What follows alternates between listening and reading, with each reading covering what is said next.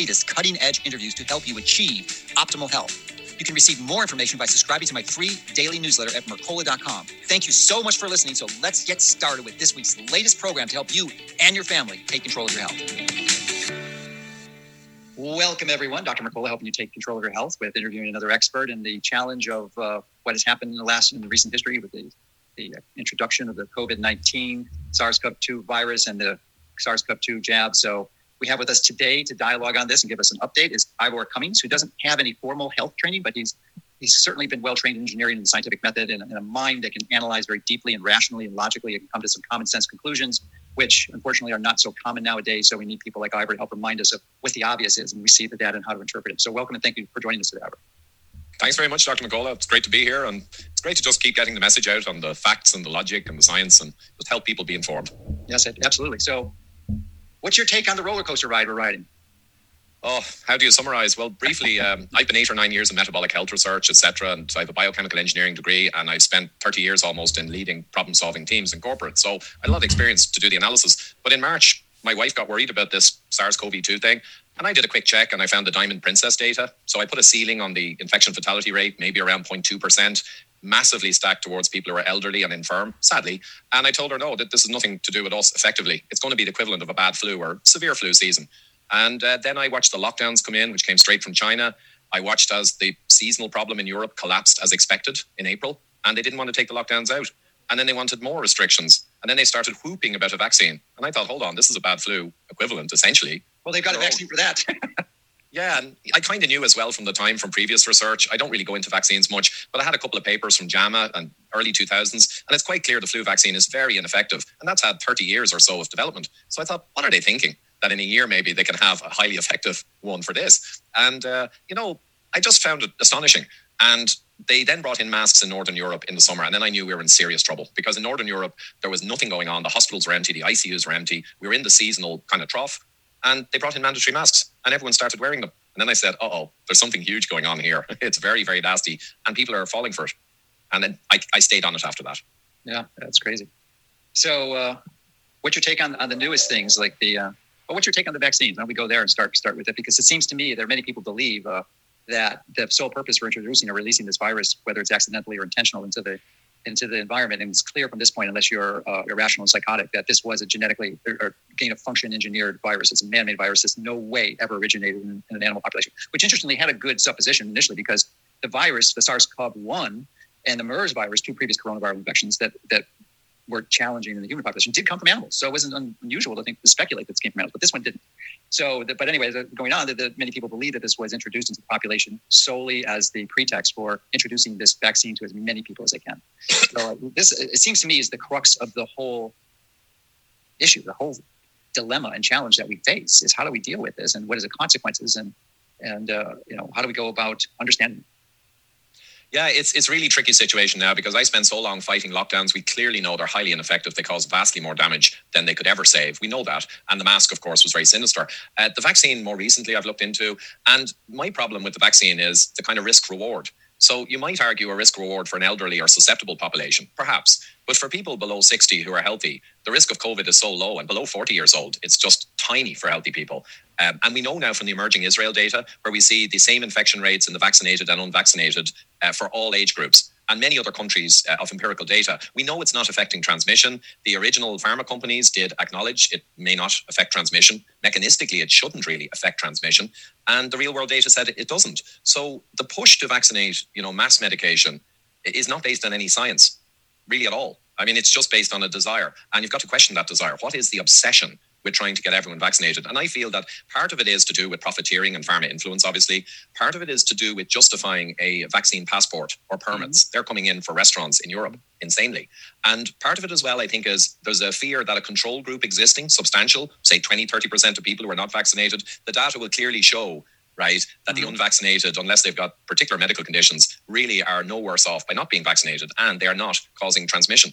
So I think there's a desire now to eliminate the control group, just like we saw with Sweden. Sweden did no lockdown, and it turned out to perform in the lowest extra mortality of Europe, uh, in the lowest third. So they were abused and attacked through all the media for months because a control group is dangerous. A mm-hmm. control group shows that your medication or your lockdown ain't so hot.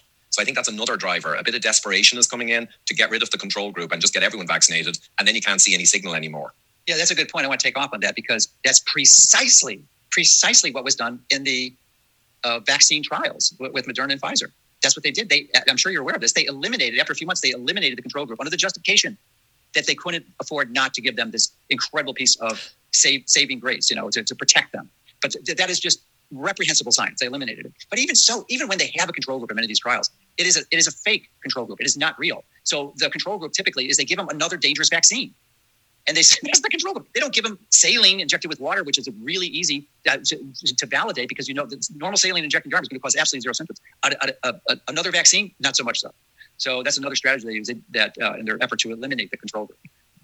Yeah, there's lots of tricks in the book, and we've seen this. We saw it with chemotherapy. Uh, the reality was their first chemotherapy drugs, they did extend or slow tumor growth. But when you actually looked at the outcomes, they were kind of a damp squib.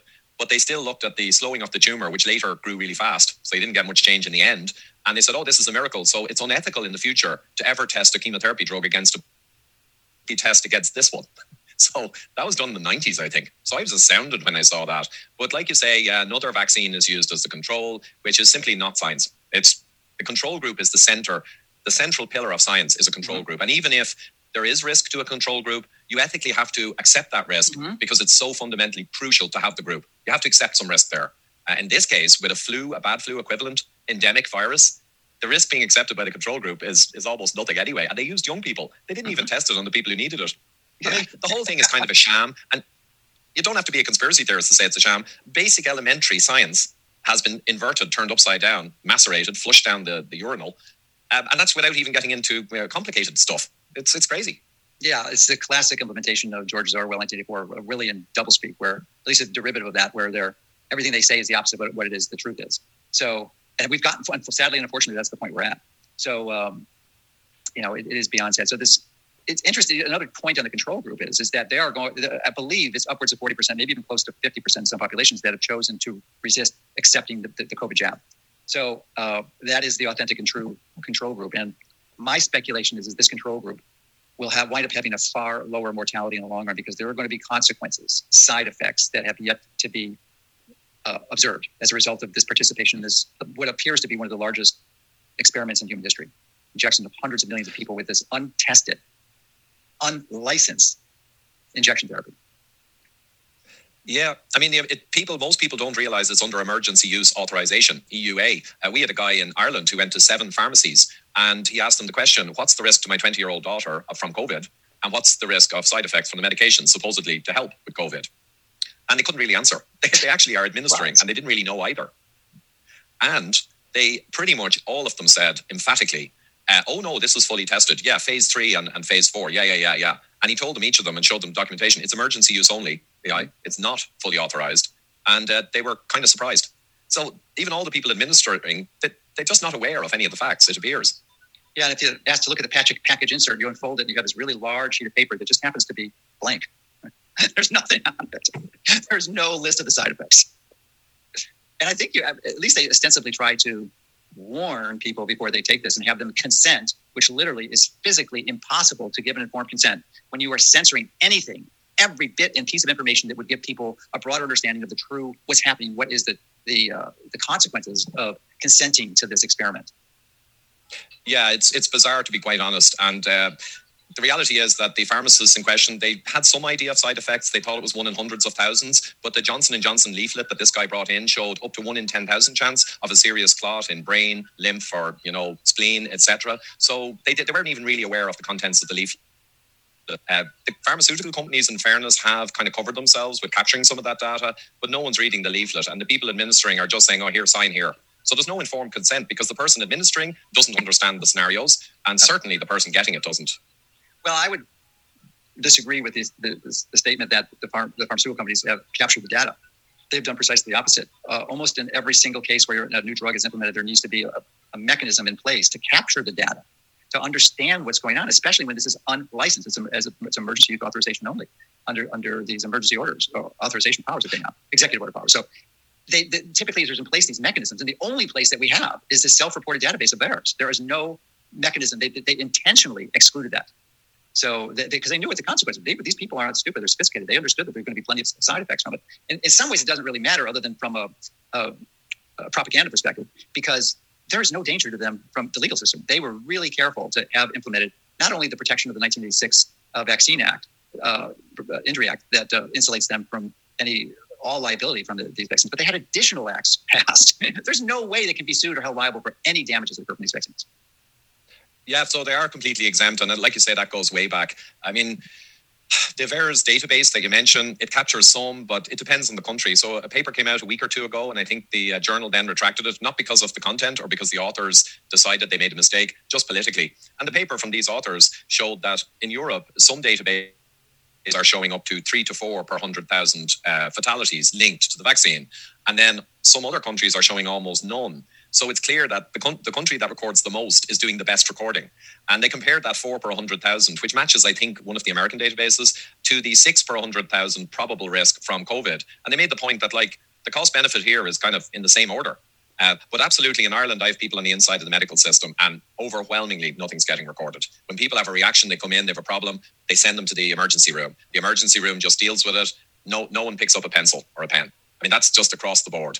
So, you know, I've heard the estimate that on average, the recorded issues, you might be able to multiply by five to ten mm-hmm. to get the actual.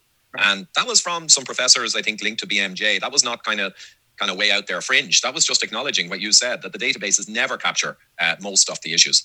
Yeah, there was a whistleblower with the Medicare-Medicaid uh, system who was had, was an insider with respect to analyzing these, these statistics. And that's the conclusion she reached. In fact, from the, her, her testimony, a lawsuit was filed, I believe, in Alabama, that, uh, in fact, the percentage increase was five hundred percent of five times what the reporting cases were. So I think at this point, we're about ten thousand deaths in the United States, so that'd be fifty thousand deaths. And uh, I, don't, I don't know what the percentage that would come out to at a, I think it's probably yeah, well, close to two hundred million injections now in the U S. Yeah. And, you know, there's the deaths that are associated, and a lot of people on the narrative side are trying to say, oh, well, they're just associated with the vaccine, not causal. But then, well, why, why didn't they the say definition? That when they were dying from COVID nineteen? That was just associated. Yeah. Well, COVID nineteen was within twenty-eight days of a positive test. So yeah, yeah. if you had within twenty-eight days of a flu test, you get huge numbers in, in winter, especially, or or of a rhinovirus test in season. So it was a meaningless measure. But now they say that about the vaccines. And the reality is that what goes completely against that is uh, there was a lady, it might even be the same whistleblower you mentioned, but she did a short report showing that the reactions are in the following week after the vaccine. There's a huge spike in reactions, and then they fade right down in the following few weeks. So it clearly cl- shows they are associated. Otherwise, you just see a flat curve of reactions over four or six weeks. But you can see from the curve, they're all happening within a week or two. I mean, I have my daughter is in college in the medical sphere, and a friend of hers, twenty-two years old, healthy, in February got a double shot uh, of the Pfizer, and she had to go to hospital for five days. And the doctors dealing with her acknowledged, yes, this is a rare case of reaction. But guess what? A week or two ago, she came down with a flu-like symptom. She rang the uh, system and they said, oh, there's no need to test because you've been double vaccinated, right? But she got a P C R test and she was positive. So she's positive with symptomatic COVID for the first time over the whole epidemic, after following two shots like a few months ago, all administered properly. I mean, these stories are popping up all over the place. Yeah, the break, the breakthrough infections. Uh, yeah, and the, the, the I mean, I, my guess is that they're just delighted that these are happening because they're using it as justification for more additional booster shots. Because if obviously if it didn't work, we need three, four, five, six to give you to make sure it works. Yeah, every bit of data that emerges, you know, is always going to be used uh, to the benefit of the narrative side. And that's just the way it is because they hold control of media, control of politicians. So the twisting and turning and kind of fraud, it'll always be, any data can be used to support the narrative. It's it's pretty sad, actually. And I'm not sure, to be honest, I have a couple of immunology people super hot, one in Hungary, one in West Coast U S. And I defer to them on these things about mass, you know, vaccine enhancement reactions and all. And they largely think that the vaccine, if anything, will probably cause more problems of that nature, as well as the side effects of autoimmune, et cetera, et cetera. It'll probably generate generate more trouble in the next season, but they don't feel it will generate a mega problem, or like some people have feared, this enormous uh, wave of sickness. They think it'll be a lower level, but they acknowledge that anything that does happen will always be twisted to justify more shots, more boosters, or what's happening now, blame the unvaccinated. We're going to see a lot of that. And Biden, I think a few days ago, I was quite shocked, and I'm not easily shocked anymore after the last year. Biden mm-hmm. came out and basically kind of incited hatred against unvaccinated, quite directly. That's scary. Yeah, well, it's not surprising. Uh, there was reading an editorial in U S A Today this morning, and uh, they said, "Well, we've had enough carrots being offered. We're, you know, we're they're, they're, the, the now is going to likely be a federal policy that if you get the COVID jab, they're going to give you one hundred dollars, pay you one hundred dollars to get the jab. That is in addition to the other incentives that were offered, like millions, some some states multi-million dollar lotteries were being used as a bribe to get this thing. Yeah. And literally ten billion dollars, ten billion dollars was spent by the government to advertise these vaccines, ten billion dollars. It's insane. Yeah. They're, they're, they're, but anyway, you get back to the editorial, they're saying, listen, this, we've had enough care. It's, a, it's about time to get the stick out. So why don't we go down that route and these COVID or vaccine passports, which is the obvious sticks and the restrictions, the eliminations, perhaps the inability to go to the grocery store and buy food unless you've been vaccinated. Yeah, I mean, it's getting super sinister, but we kind of knew last year with the mandatory masks and a lot of other crazy stuff that happened that we were heading towards a China, more China-like system. And there's a massive desire for, for the I D cards. And around ten years in the U K, a, a war criminal prime minister, Tony Blair, who, who drove the whole Iraq war thing, uh, he's back out in the last year. But ten years ago, he tried to bring in biometric I D cards in Britain. And of course, everyone said, no way.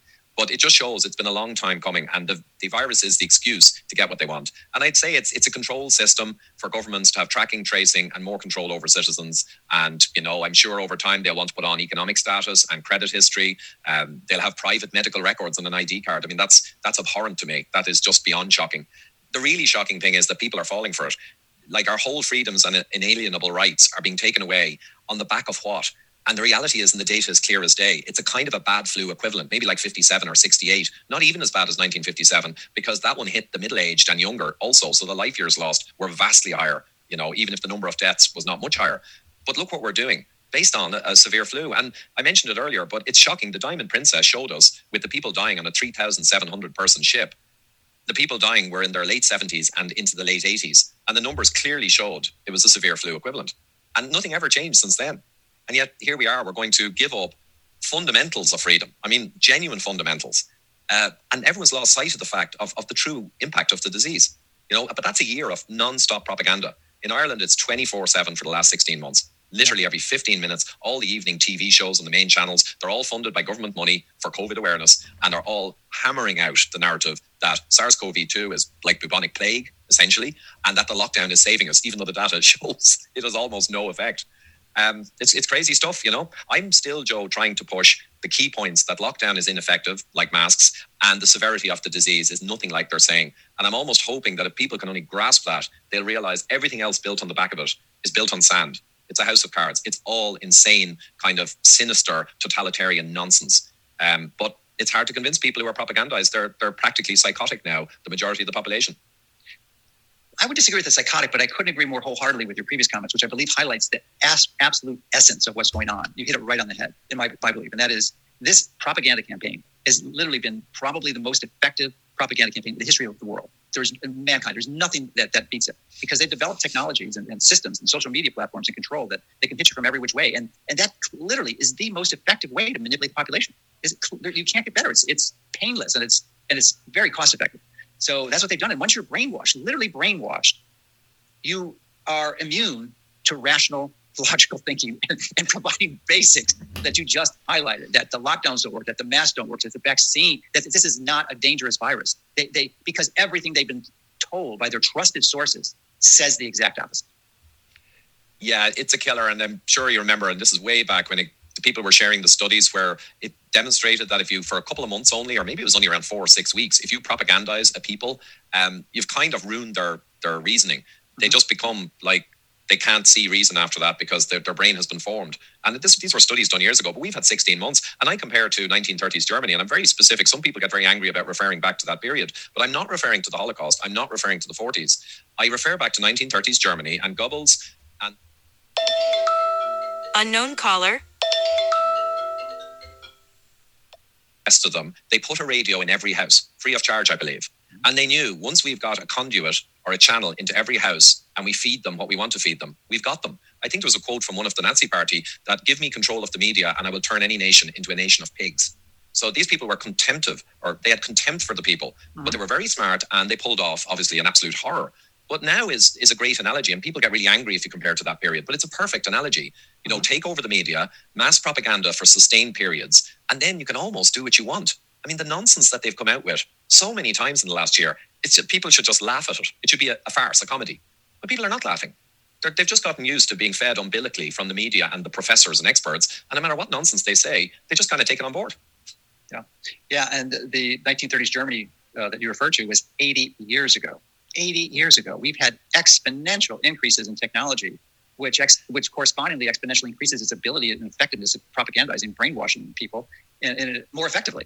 So um, that's why I say this is this has been the most effective propaganda campaign in the history of the world, and they won. They succeeded. Uh, pretty much, uh, it, at this point in time, it seems that it's almost hopeless to convince anyone otherwise. No matter what data you show them, no matter if virtually everyone in their family gets a vaccine and dies from it, like immediately. Obviously, that's not happening. Worst case scenario is likely it never would. But if it did, they still would believe that the vaccine was safe, and it was just a coincidence that they all died.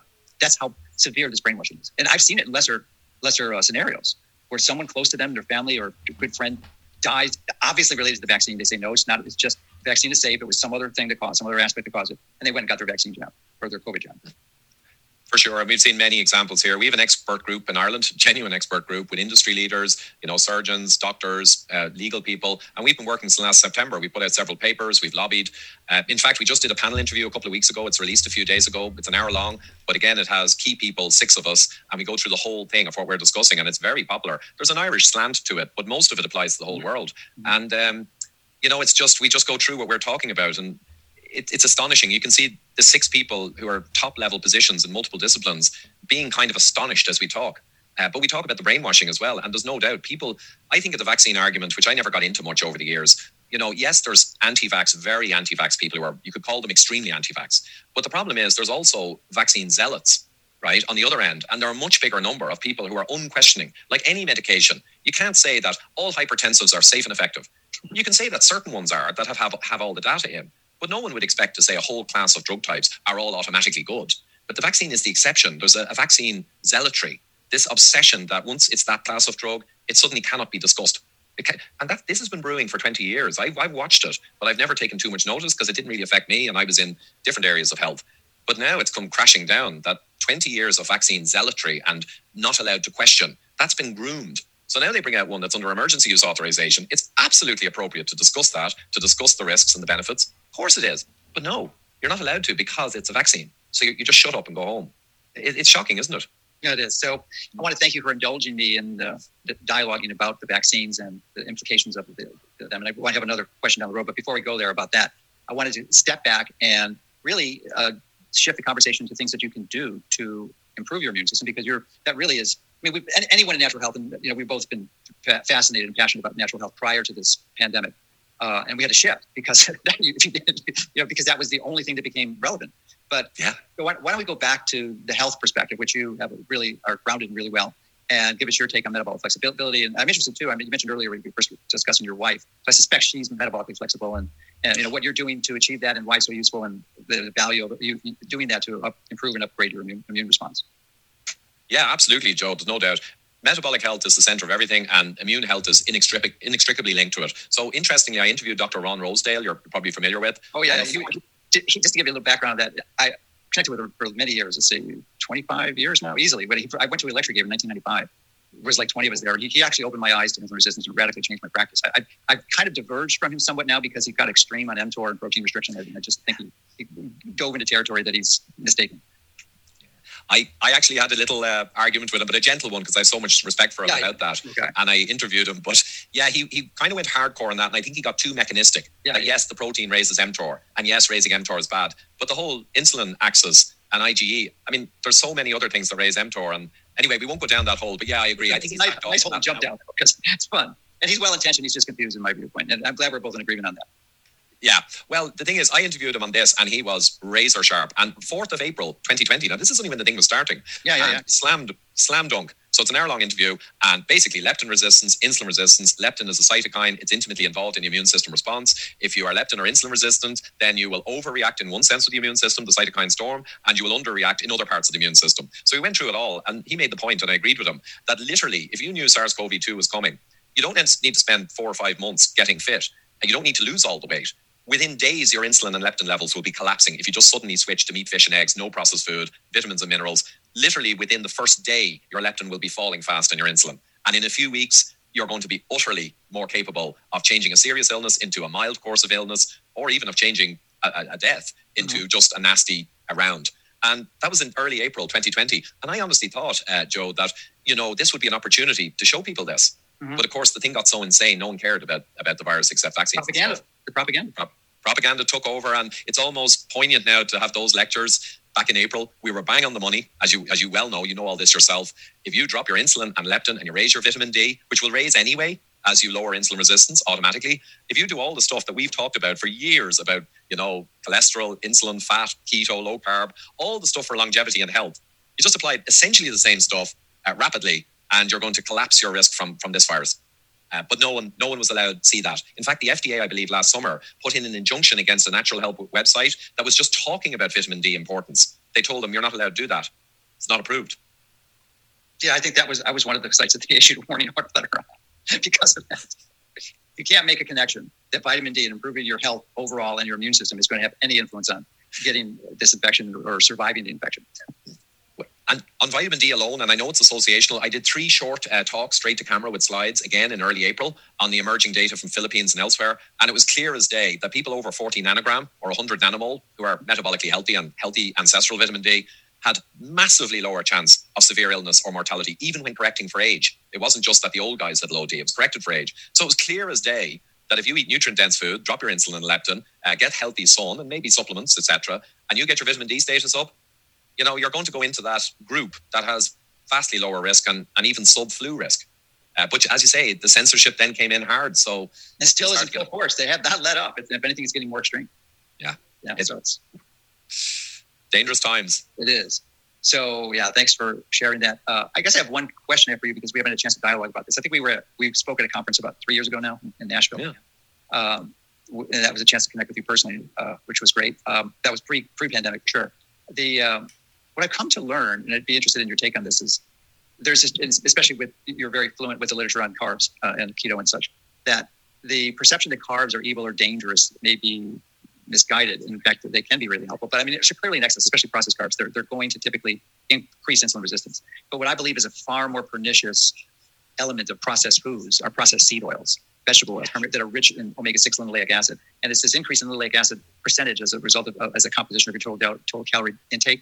That is, in my belief, and I'd like to get your feedback on this, exponentially, and I'm not being hyperbolic, I believe it's exponentially more dangerous than excess carb- processed carbohydrates. Yeah. Now, the exponentially, this is a, oh, this is a thorny chestnut, actually, I'll have to say. This is a tricky one.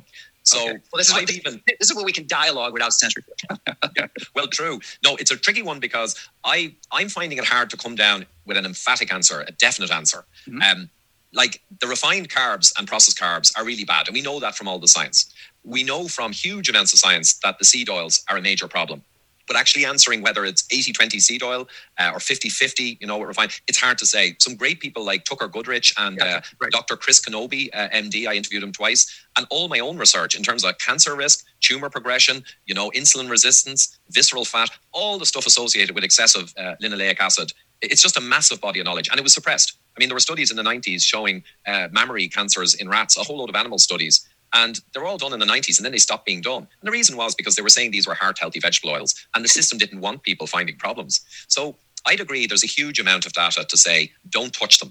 Uh, serious problem. There's obesity studies in mice and in rats that are dramatic in terms of uh, adipogenesis or fat creation. Uh, there's, there's so much science. But the problem I have is I've got an almost balanced uh hatred for refined carbs, processed food, and the effect of those on your insulin and on your other hormones in your gut to blast up insulin and blood sugar. Uh, and then I've, I've got what I said about the seed oils. So my cop-out or easy way out is just to say, and I often say, the devil's triad. Yeah. Um, and the devil's triad is refined carbohydrates, you know, sugars, and seed oils. And those three make up most ultra-processed food. I mean, that's the cheapest dirt ingredients that they use to bulk up processed foods. So you kind of have to hit the triad. And it's hard to say, I mean, If a, if a person gives up the seed oils and eats loads and loads of refined carb and drinks Coca-Cola and all that mm-hmm. stuff for thirty years, you know, they're going to end up in trouble probably.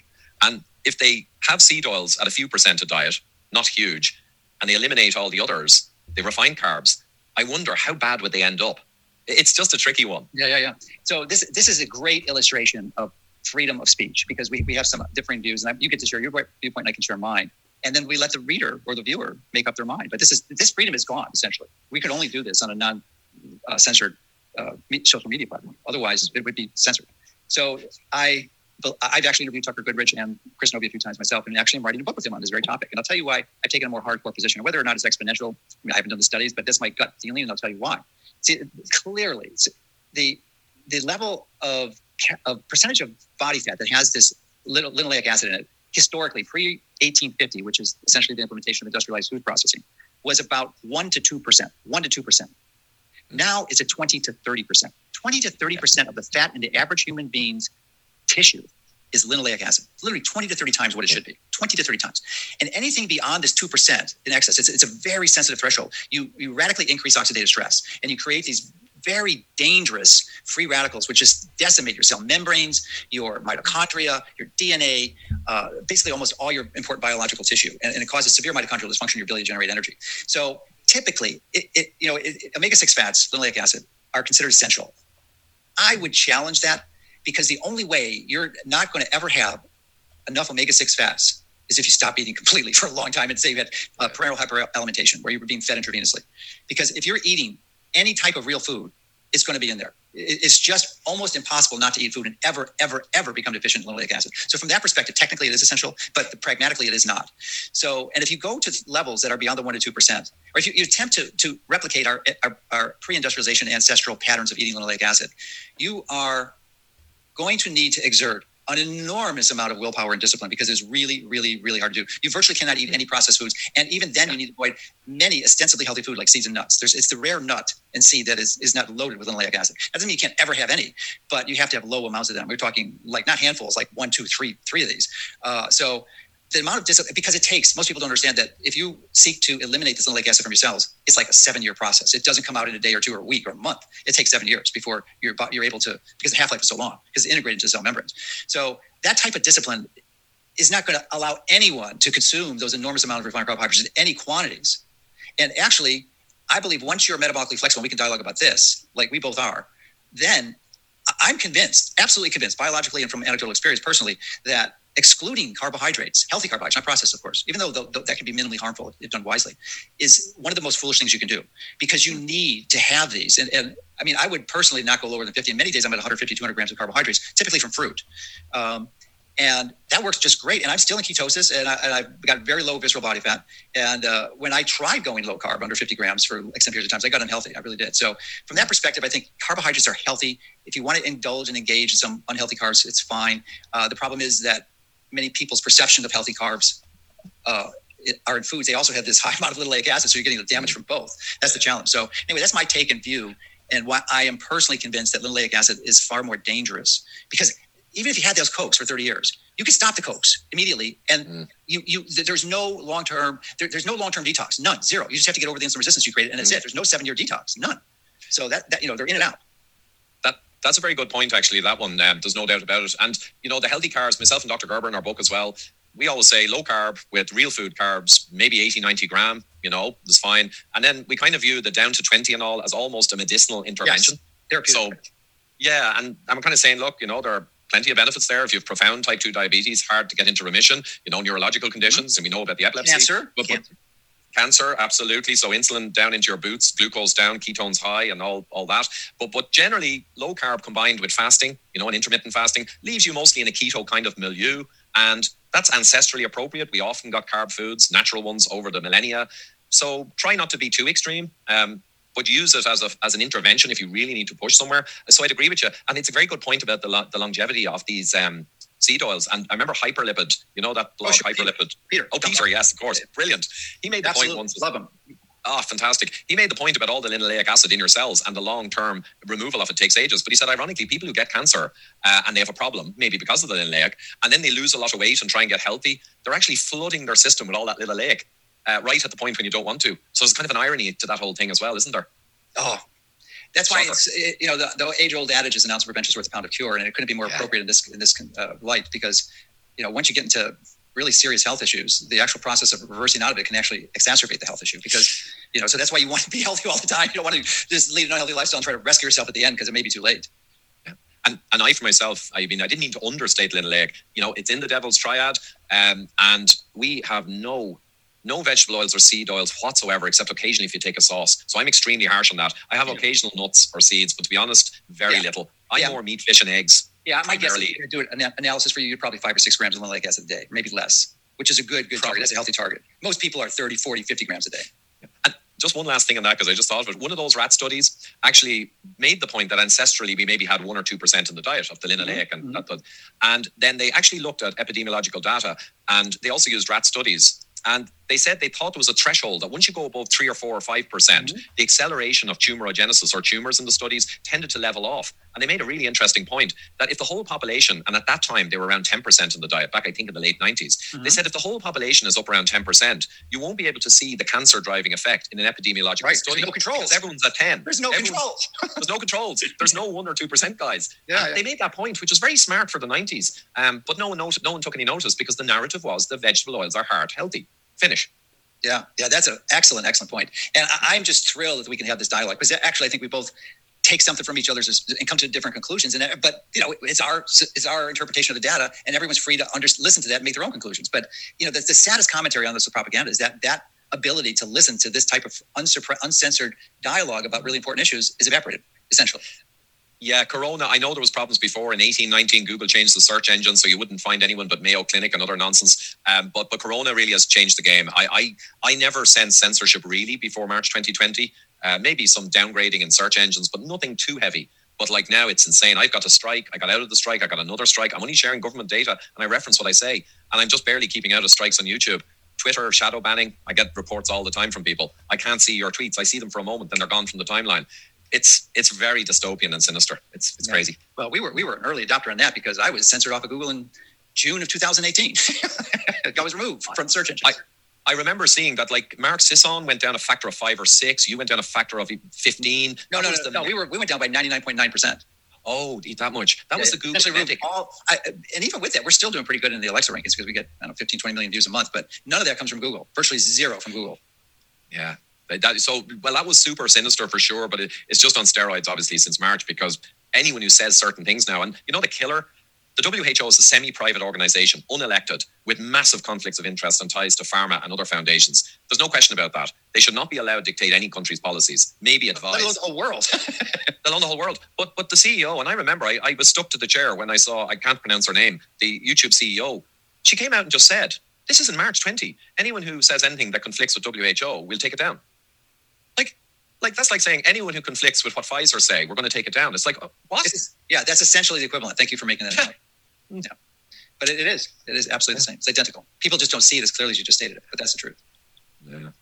So, getting, getting back to the vaccine, because that really is kind of the issue on the plate. There are a number of individuals who, well, I want to talk about one aspect of it, which is widely discussed. It's typically referred to as A D E or antibody-dependent enhancement. I like to refer to it as PIE because I think it's more realistic. That acronym stands for paradoxical immune enhancement because that's exactly what happens. It's a paradox. You get this mm. I- immune booster, so to speak, with this COVID jab, and supposedly it's, it's it's designed and intended to produce protective antibodies, but it doesn't. It produces doesn't produce these neutralizing antibodies. It produces these binding antibodies, which instead of helping you fight the infection, actually make you more predisposed to the side effects and massive uh, inflammation and secondary cytokine storms, so that kill you prematurely. So this is well documented in the early coronavirus true vaccine, not mRNA vaccines, but true vaccine trials in animals done about ten years ago, where they would give these animals the coronavirus vaccine. Uh, they were able to generate antibodies from adaptive immunity, that enormously good response. All the, all the animals got the uh, increased antibody levels. The problem is when they re-expose these animals to the actual virus, they all die due to this A D E. So uh, as far as I'm aware, these studies were not repeated with the mRNA vaccines. Uh, so we have no data. I mean, that's a big part of this whole challenge. There is no data. We're creating the data as we go along. And even then, it's not even being properly collected. And it's radically manip- manipulated and skewed to remove any uh, collection of data that might distort the benefits of the vaccine or, the, or not even the benefits, but the, the downsides of the disastrous side effects. So given all that, I'm wondering what your analysis of the data that you've reviewed so far and your prediction as to what might happen in the fall. Yeah, ooh, that's a tricky one. Again, I haven't gone too deep in that, but I've leveraged my my best guys I mentioned in Hungary and, and West Coast, uh, who are absolutely on our side of the house on all of this. Uh, but they're still pretty, un- they're unbiased though, and they go deep into the immunology. The general feeling is, and they're they're way ahead of me, so I, I just defer to them, that yes, there'll be autoimmune. Yes, there'll be side effects that are serious, the clots, the platelets, all of that. And yes, they're leaning towards an A D E type phenomenon, but their belief is it won't be a huge explosion type mm-hmm. phenomenon. That there's so many hundreds of millions sent out already, even during even during seasonal surges, vaccines were deployed, which is crazy. Yeah, but it's not like they were all done. Never typically done. In, in, in no, you don't vac- immunize or vaccinate during during the uh, uh, epidemic peak. That's not a good thing. Exactly, and I, and I think the general belief is yes, elderly and more frail people. that powerful vaccine maybe knocked them off when they would have lived a little longer and certainly caused trouble for quite a few people, but not not mass. So their suspicion is it may exacerbate the next season. Say in Northern Europe, uh, the season is coming now. It may exacerbate it, but they don't feel in a, in a huge way. Uh, but certainly there will be a hard to quantify element of that. How big will it be is very hard to call. So they're scanning the data. Uh, the Israel data is good. Like I said, the comparative data between countries who did almost no vaccination and did a lot of vaccination, the curves are very comparable. So all in all, the data appears to be saying, but it's hard to get it, as you mentioned. It appears to be a story of there's very little benefit and no benefit to transmission and very little benefit uh, in terms of severity. It appears from comparing countries and what we can see. And also, it doesn't appear that there's very big negative, you know, high percentage, whole population impacted effects either. It's like, it's kind of like that. But come the winter in Europe, you know, we're we're going to get to see much better, I yeah. think. Yeah, it's interesting because even though Veres is far from a perfect collection of side effects from, from any vaccine, uh, I forget the most recent evaluation, but I believe the last I heard, the number of deaths from this COVID jab were thirty times higher, thirty times higher than all vaccines administered together for the previous thirty years. That, those numbers might not be quite right, but it's in the, it's in that range of the number of years or the number, you know, but it's definitely all vaccines combined. I mean, it's, this, this is the most extraordinary, dangerous uh, immunization that's ever been administered. Yeah, and in a sense, to be honest, Joe, I'm kind of comparing it against the overall COVID impact, but mm-hmm. but that's a good point. I, I comparing against prior vaccines, of course, it may be way, way higher, but it's just even being much higher than prior ones, is it a big population impact that's going to cause mass A D E? You know, that, that's a lot yeah. of fear people I, I, have. I, yeah, I'm kind of agreeing with you. I thought it might have, I thought this, mm. they, they did it. They're going to kill tens of millions of people, but probably not. It's a slow mm. destruction, and they may not need to do that. But they, they could accidentally do that because no one knows. No one knows. We are in completely uncharted territory. There's no way to predict the, the long-term consequences of this. They've never, never done any studies. And to anyone who says that they have, they'd be lying. They just haven't done.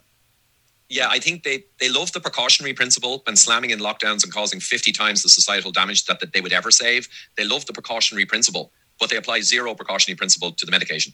Yeah. And it just shows that this is an ideology. It's not about science. Of course, it was never about science. It's about uh, economics, profiteering, uh, control, like we mentioned at the start, getting in I D cards, probably digital currency will be coming in. They want the I D card to get everyone's metrics locked in for access. All of these bad things, they're all ideologies. None of them are scientific.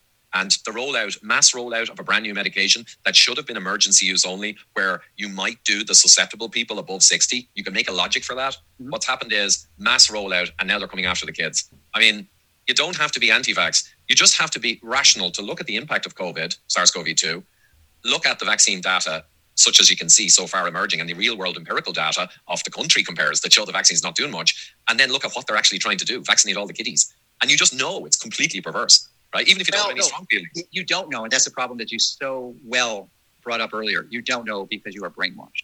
You cannot it. see it. It's right in front of your face. Your brain is so distorted and short-circuited that you can't see the obvious. It's shocking but true. Shocking but true. We we have to accept reality, and I often say to people who are getting despondent, "Oh my God, they're doing this, they're getting away with this." I always say you have to be stoical. Uh, I fight the misinformation seven days a week. Um, but if it turns out that the bad guys are are getting dreadful things uh, implemented, I refuse to let myself become despondent or miserable or want to give up. Um, I've just hardened myself over the decades that I will not be brought down by this, no matter how no matter how bad it gets. Stoicism. Even if they get I D cards and you're jabbed and tracked and traced, you still got to be the resistance. You still got to live, and you still got to oppose it. And stay healthy, stay funded, stay around to oppose it. Look at the French resistance in World War Two. Dreadful yeah. conditions. Dreadful. They had to sleep with the enemy, literally. They, if they were caught, they were tortured and murdered. For around a year or two, things looked absolutely grim that they were going to, they were not going to win. They kept at it. They kept at it. But you know what they didn't have? They didn't have such oh. a successful propaganda campaign. True. It was a much I'm fairer fight. Mm. It was a much fairer fight. People's brains still functioned and worked. They are not working now. Not only do you have the propaganda campaign, but you have this eighty percent of the population eating highly processed foods, highly processed foods, which in no way, shape, or form is optimizing their physiology and making more more predisposed to irrational thinking.